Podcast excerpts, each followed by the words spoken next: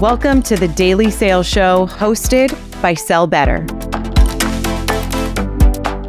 Welcome back, everybody, to the Daily Sales Show, we bring you daily sales advice to help you sell better. I'm your host, Adrian Cea, and today we are here to talk about how to convert more cold calls into meetings. One of the biggest downfalls or shortfalls of cold calling is you end up losing the prospect as soon as they pick up the phone. I know we've all been there as sales professionals. Hello, who's this? It's a boom, done. So we want to make sure that none of that happens and you guys are all set up for success. So I love to know where you guys tuning in from. We're usually worldwide. Go ahead and drop it in the chat make sure to switch your chat to everyone. So click that blue button and switch it to everyone so we can see where you guys are posting. So I'm already seeing the chat here blow up. It's great to see. I see Saren is here from Dublin. Great to see you here. We have Maria from Charleston. Great to see you here, Maria. and of course, Daniel from San Francisco and Caitlin from Utah. Welcome, everyone. It's great to have you here and let's get right into it. So, who is our guest speaker here? We have Maria Bross. She is director of performance consulting over at revenue.io, and she is also one of the best sellers that you guys could follow. Uh, she has made over 75,000 cold calls in her history of selling and has been through the trenches of it all. Now, Maria, what can reps do to improve the quality of their cold calls?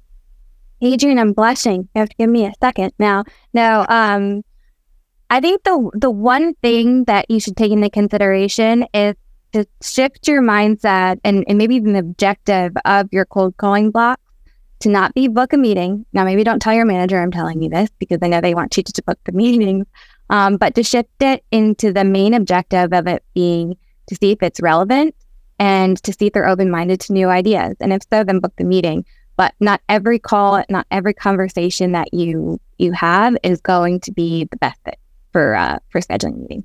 Okay, I love that. Is so true. You got to focus on the prospect. The meeting should come second, although that is what we're really after. But there's ways to go about it, and we're going to cover that and a lot more. Now, before we dive in, you guys got to check out our upcoming daily shows. We do this daily. Yes, daily. So feel free to check us out at sellbetter.xyz or scan the QR code here. You'll be able to grab tons of resources from over 100 top sales professionals, all by scanning this QR code or visiting us on our website. Now, we wouldn't be able to do this without our partners. So, special shout out to Zoom Info. If you guys don't know what they're about, they're one of the best ways to find your prospects uh, information in terms of emails, phone numbers, whatever it may be, you can find it on Zoom Info. And of course, our drop of the day, we have a custom prospecting list that you guys can download for free and get those numbers and emails. Go ahead and check it out. I'm going to drop the link in the chat. Now, on today's agenda, what are we going to cover? We're going to show you all how to identify the ready to buy prospects, techniques to keep the prospect engaged in your call, and lastly, the tactics to ensure your prospect attends your demo. And of course, I want to know who is in the room. This is going to help us tailor the conversation. I'm seeing a lot of SDRs. I'm going to ask Maria SDR based questions, AEs, AE based questions. Maybe we got some senior leadership in the room. I'll also be asking those questions. So let me know who is in the room. Now, Maria, I'm already seeing here that we have tons of SDRs. About 57 to 58% is SDRs. Does this surprise you at all? No, it doesn't. Uh, they're the ones making a lot of cold calls. Shout out to the AEs that, that are on this, though, because you've got to be prospecting just as hard as the SDRs, the SDR team are too. So cool. Love to see it. Love to see it. So let's get right into it you want to start making a cold call, you got to make sure that the list you're reaching out to is correct and ready to buy. One of the best ways to do that is to build a call list based on sales triggers. Maria, can you give us more information on this? Yeah. So, one of the things that you want to do in selecting accounts and contacts to reach out to when building your call list, you know, dependent on what sort of technologies that y'all have, um, whether it be intent or access to a data provider. It, it really all depends. But triggers are going to be those things that indicate that this company or individual might be experiencing the challenges that your solution helps solve. Um, and what that trigger allows you to do is is make really a um, uh, educated question in your cold call opener. So, um, you know, some of that might be that they're hiring, right? If you have, if you sell a, a solution that helps reduce ramp time, like my company does, uh, it could be the fact they just got funding or anything that's observable and connecting it back to a challenge that you helped solve. Okay. Now, I'm sure there's a lot of people probably asking, okay, this sounds great. We got the trigger, but how can you set up the trigger effectively? What can you use? Yeah. So I think in combination with ICP demographics, so you really want to be clear about who is the best fit for you to reach out to. Maybe you have named accounts and you're working on like an account based approach with your marketing and RevOps enablement team and sales leadership. That I think is ideal. That's what we do at Revenue together um, and see some great results that way. Um, but I think if you know if you maybe don't have that sort of support, uh, what you could do is is use in combination with ICP that you know, their demographics, what sort of industry sizes that you're targeting in combination with, like, for example, in Sales Navigator, you can see folks that have just started a new role, let's say, or um, if a company is hiring, you can set up triggers for that way, for that ramp time example that I gave. Um, but it's really all dependent on on those filters that are available. Or you could build a, a call list um, in in other places too. Maybe it's um, I know it's really so specific to your company and what where you might find that research, but it's definitely a good idea to be able to map out what those different places are and and putting that with a challenge that you all help solve. Love that. Yeah. Love that. And I would love to hear from our audience. What is your favorite sales trigger to use? Go ahead and drop it in the chat as a sales navigator or using Google Alerts. Or maybe you already have a software email list that tells you when a company gets funding let me know. Would love to see some of these and see where you guys are going for sales triggers. I'm already seeing the chat here blow up. So a lot of people are using Sales Nav. Jason here says he uses Google Alerts and Term Sheet, which is pretty interesting. Very cool. So a lot of these can come in handy. Even Ryan here is using Zoom Info, a great resource. You can never really go wrong with Zoom Info. So love to see these.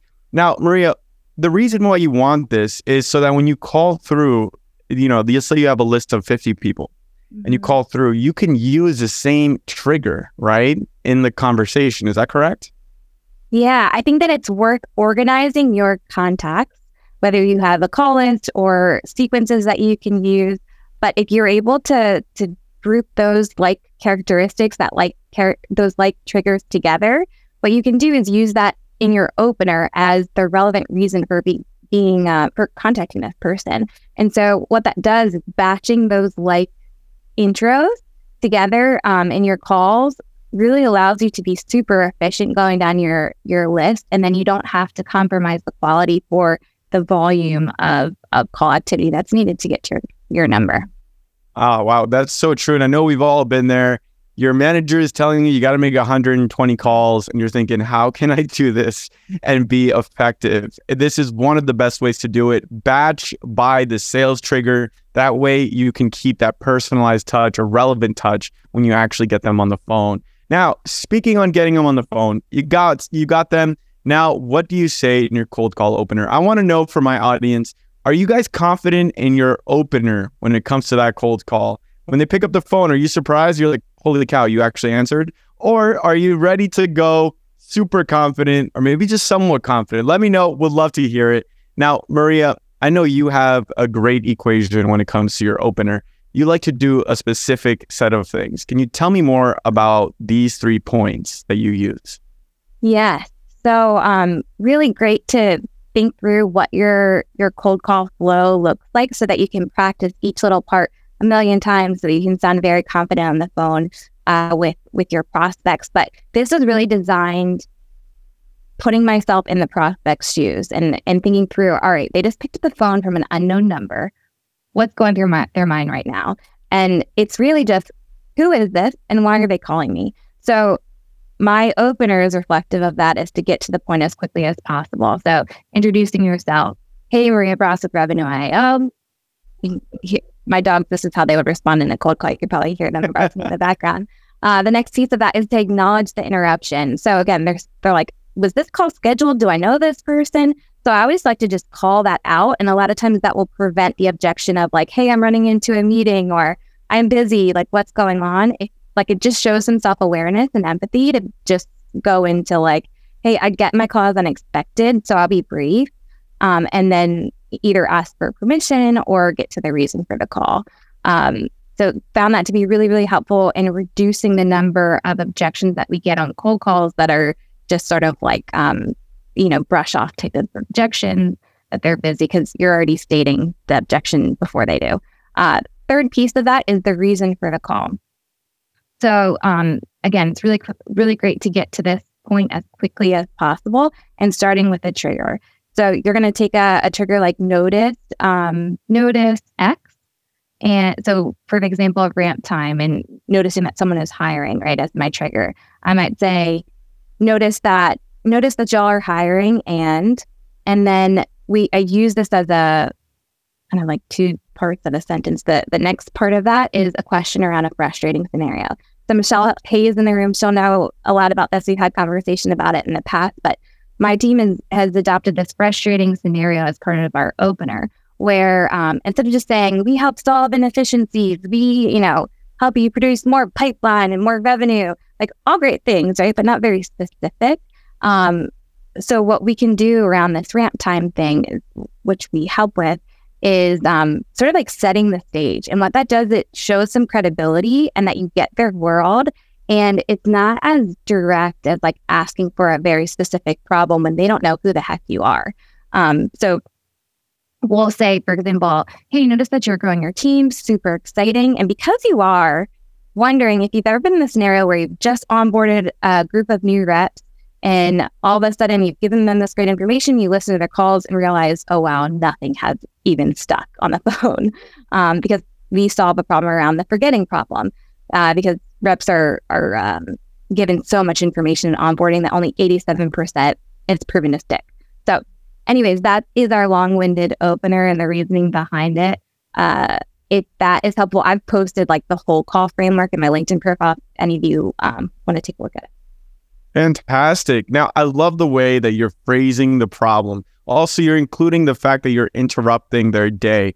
Because I see Mike here said, How do you phrase the interruption? Well, you basically just mm-hmm. stated hey, I know you were not expecting a call right now, but, mm-hmm. and then that's where you gateway right into the point out about the trigger into a scenario that they're facing that's really a pain point for them. So it's going to mm-hmm. trigger something even within themselves that makes them want to continue speaking with you. So this is great. Now, to be cognizant of time, I wanted to cover something that had to do with the best cold callers. And Maria, you were telling me in the pre call that your data is telling you that they're talking 60% of the time and listening 40% of the time. Is that correct? Mm-hmm. Yeah. When I've ran a report of cold calls have booked meetings, this has been the average ratio of talk to listen time. And so if you look at other data sources of our competitors that I will not name, um, they'll tell you something differently. But that I think that data comes from all sales calls. And um, so discovery call, demo, very, very different than a cold call, right? That will, the cold call, I think, is the inverse of the talk, ideal talk ratio for uh, discovery calls and demos, right? This is not a discovery call. They are not expecting your your call. They're maybe they're happy to listening to you driving their son to preschool or you know looking at the TV or maybe even a, in a meeting that they just ran outside of because they picked up the phone and they thought you were their doctor, whatever it is, um, it's important to just get to the point, see if it's relevant, see if they're open minded and learning new ways of approaching X. And, um, and if so, book the meeting, right? We don't want to talk them out of a, a meeting because we found too, um, the longer up until a point, the longer to call, those like six, seven minute calls, a lot of times they'll just be like, hey, can you, this sounds interesting, but can you send me an email about this? And they'll miss their chance. And if they would have just asked a little bit earlier, they probably could have booked the meeting. Love that. That's a very uh, big point out there. Uh, sometimes you really just got to ask and get right to the point. You know, you can't you can't just be all listening and then waiting for your moment to strike because sometimes it won't come along and they'll be, hey, I got to go, and then click, done, conversations done. You didn't even get to state what you were really there for in the first place. So I want to hear from our audience. Put in the chat what percentage of the time are you guys talking on cold calls? You feel like you're talking 90% of the time? I know I've been there. I feel like I just have word vomit. I'm just trying to get through it. Or are you only talking like 10% of the time and you're listening a lot? Some people are really good active listeners and use that to advantage. So let me know. Would love to see it. I'm already seeing some here. Ali's talking 75% of the time. Jeremy says he's talking two to one ratio there of listening, uh, talking to listening. So I'm seeing a lot of good numbers here, guys. This is great to see. And I feel like it goes well with what we asked earlier about how confident people are with their with their opener because there's about 68% says they're somewhat confident. So when you come off that that confidence, you're kind of in the flow state. You're ready to take over the conversation. So it's great to see. Now, Maria, you mentioned something very important earlier, and I want to restate it because I feel like it's incredibly impactful. Cold calling is not a discovery call, right? You mentioned this in the pre call as well. Cold calling should not be a discovery call. What are the differences between the two? Yeah, um, I think just knowing that this call, it again, it's unexpected. That's kind of a theme of this conversation today. Call is unexpected. It's not on their calendar. They might think it's their doctor or their kid's school, or it, so just know that going into, and I think that's helpful. Also, they don't know you, especially if you're calling like a um, an industry with like a lot of like HIPAA compliance or like just other like more secure type of industry they're not going to, like, you haven't earned the right to ask them these discovery call questions yet. And they might not know that these discovery call questions are even relevant to them. It might not be worth the time explaining to you. Um, so I think the goal needs to find out is this relevant? You get one question, right? And then maybe a follow up question after that. And I think as soon as you find, hey, this would be a good use of this person's time to continue this conversation because they said X or they admitted to Y, then pitch the meeting right then and there because um, you, you've got what you need. You've hit the objective of the call. You found out that it's relevant, and hopefully they're open minded. You're about to find out now when you pitch the meeting.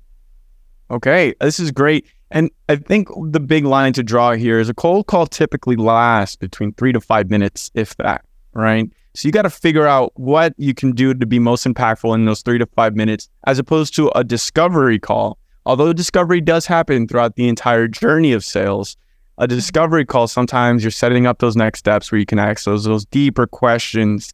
That's a longer call, right? yeah. So when you're setting up next steps, Maria, I know you had a great agenda um, that you wanted to share with us here today. So walk me through this. How do you get to this point and actually state that this will be included in the meeting? Yeah. Uh, you mean when I'm pitching the the call? You're pitching the meeting, yes, yes, to lead into okay. This. Yeah. So so I think so much of if the prospect shows up to the meeting is dependent on how you're pitching those next steps, right? Will it be a good use of their time? So a lot of call, I would say probably most calls that I listen to um, at, at other companies will be like asking for the meeting to learn more about how we help, what we do, and they pitch the meeting regardless of whether or not the person admitted to being in this frustrating scenario that you can help solve, right? So, um, so we want to pitch it as a good use of their time. We know that less than three percent of your prospects are in market looking for a solution. So the way that we pitch this ne- next step needs to be like focused on what's in it for them to show up, and it's it's not learning about their your company or your tools. Very very focused about them and learning new ways of approaching the you know the problem or what they agreed that they had. Um, so whenever you can go back and say, because you said this, I guarantee you'd be good use of their time to continue this conversation. I told you I'd only be a few minutes here and I want to honor my word. Um, would you be open minded to a conversation about what my clients are doing differently to address XYZ problem? Um, and I, I found that that is really helpful because it's focused on them, it's not focused on you, and it's worth their time, even if they're not exploring uh, solutions to to the problem or they're not actively in an evaluation. So, um, if hopefully they agree to that, um, you can, if it doesn't sound like they're, if they're not driving and if they're not um, uh, sounding super rushed about to go into another meeting, ask for them to stay on the line for while you send your calendar invite and um and accept it, right? Because there's like Bilal, I just read a post from from him um, about about sending it while you're on the phone, getting them to accept because there's psychology there. People don't want to like not keep their word. So if you're able to get them in the moment there to accept, then that's a win. They're way more likely to show up. Uh, the other thing too is have your calendar up, make it easy for them to say yes. So make sure you know what time zone you're calling in and ask them for a time that's in their own time zone. So they're not having to do some math in their head um, and calculations that way on the phone with you, make it easy for them. Uh, and then try to to pick a time that's within 48 hours. Suggest a time then, and they might push back and be like, "Oh no, I can't meet till next week or whatever." Then then that's fine. But make that first uh, that first suggestion within 48 hours. I found that to be really helpful. Um, and then yeah, the agenda too, because they're like, especially if it's booked far in advance, you know, maybe even a week in advance, two weeks in advance, they're like, I don't remember this this conversation. Like, what is this even about? Is this worth my time. There's always going to be those people that don't show up because things pop up. It's life, right? But they're um, but they're also going to be like, is this going to be a good 30 minute? Is this 30 minutes going to be a good use of my time? Uh, and so, what is really helpful for that is just having agenda such as this to help them like jog their memory of the conversation and then also know what to expect going into the conversation. Love it. And and this is uh, very impactful. You mentioned you want them to accept it while they're on the phone. I think mm-hmm. that is mm-hmm. such a powerful tool to use while they're on the phone, guarantees that it's going to be on their calendar and they're going to remember that they had a conversation with you in the first place. Now, I'm seeing here that in the agenda, you like to put new idea to address. So basically, referencing that challenge that they had based on relevant client. So uh, when you say relevant client, what did you mean by that? Yeah. So if you all have, I would tee up a success story uh, of a real human that you all have worked with that have seen results from addressing this problem in in a certain way, right? So tee up that conversation. And um, this is just helpful because it, it makes your buyer the hero of the converse or your customer the hero of the conversation versus you as the the vendor swooping in to help. Um, and I think they're they're way more likely the Josh Braun thing to to get pique their curiosity through um, what their peers are doing differently. That, that's been really really um, a game changer for me. Fantastic. And, and the way that you're relating it to someone who's already seen success makes it mm-hmm. way more credible in your prospect's yeah. eyes. So this is great to hear and definitely a useful tool, everyone. So be sure, I'm gonna bring this up one last time because we gotta move on, but be sure to screenshot this because this is a great resource for what you should put in your agenda. And you oh, want to include this. And I, I want to note too, this name of the uh, discussion on problem with prospect at my company I did not think of that heading. That is Bilal. Um, he had given me that suggestion when I had asked him about that. So just didn't want to take credit for that. That name of the title. Well, special shout out to Bilal. Definitely check out his content as well. But this is very powerful and I think extremely useful. So, one thing you like to use as well is the use of texting. Now, mm-hmm. How do you incorporate that? Do you ask for permission to text them beforehand? What does that look like? I don't ask for permission. I it's better to I'm not and this is only I only advise texting if you have you've had a conversation a positive conversation, you've got a meeting scheduled or you're in an active opportunity with them. Um, I don't I don't know if that's the right thing, but that I've not gotten a bad uh, bad text back on that. Anyway, okay. but um, yeah, the morning of a scheduled meeting or even like an after the evening before, I'll usually send them a text. And the um, the text really helps with this because you're not um, you're not confirming that they're going to show up. They're not saying, "Hey, remember this this meeting with me tomorrow."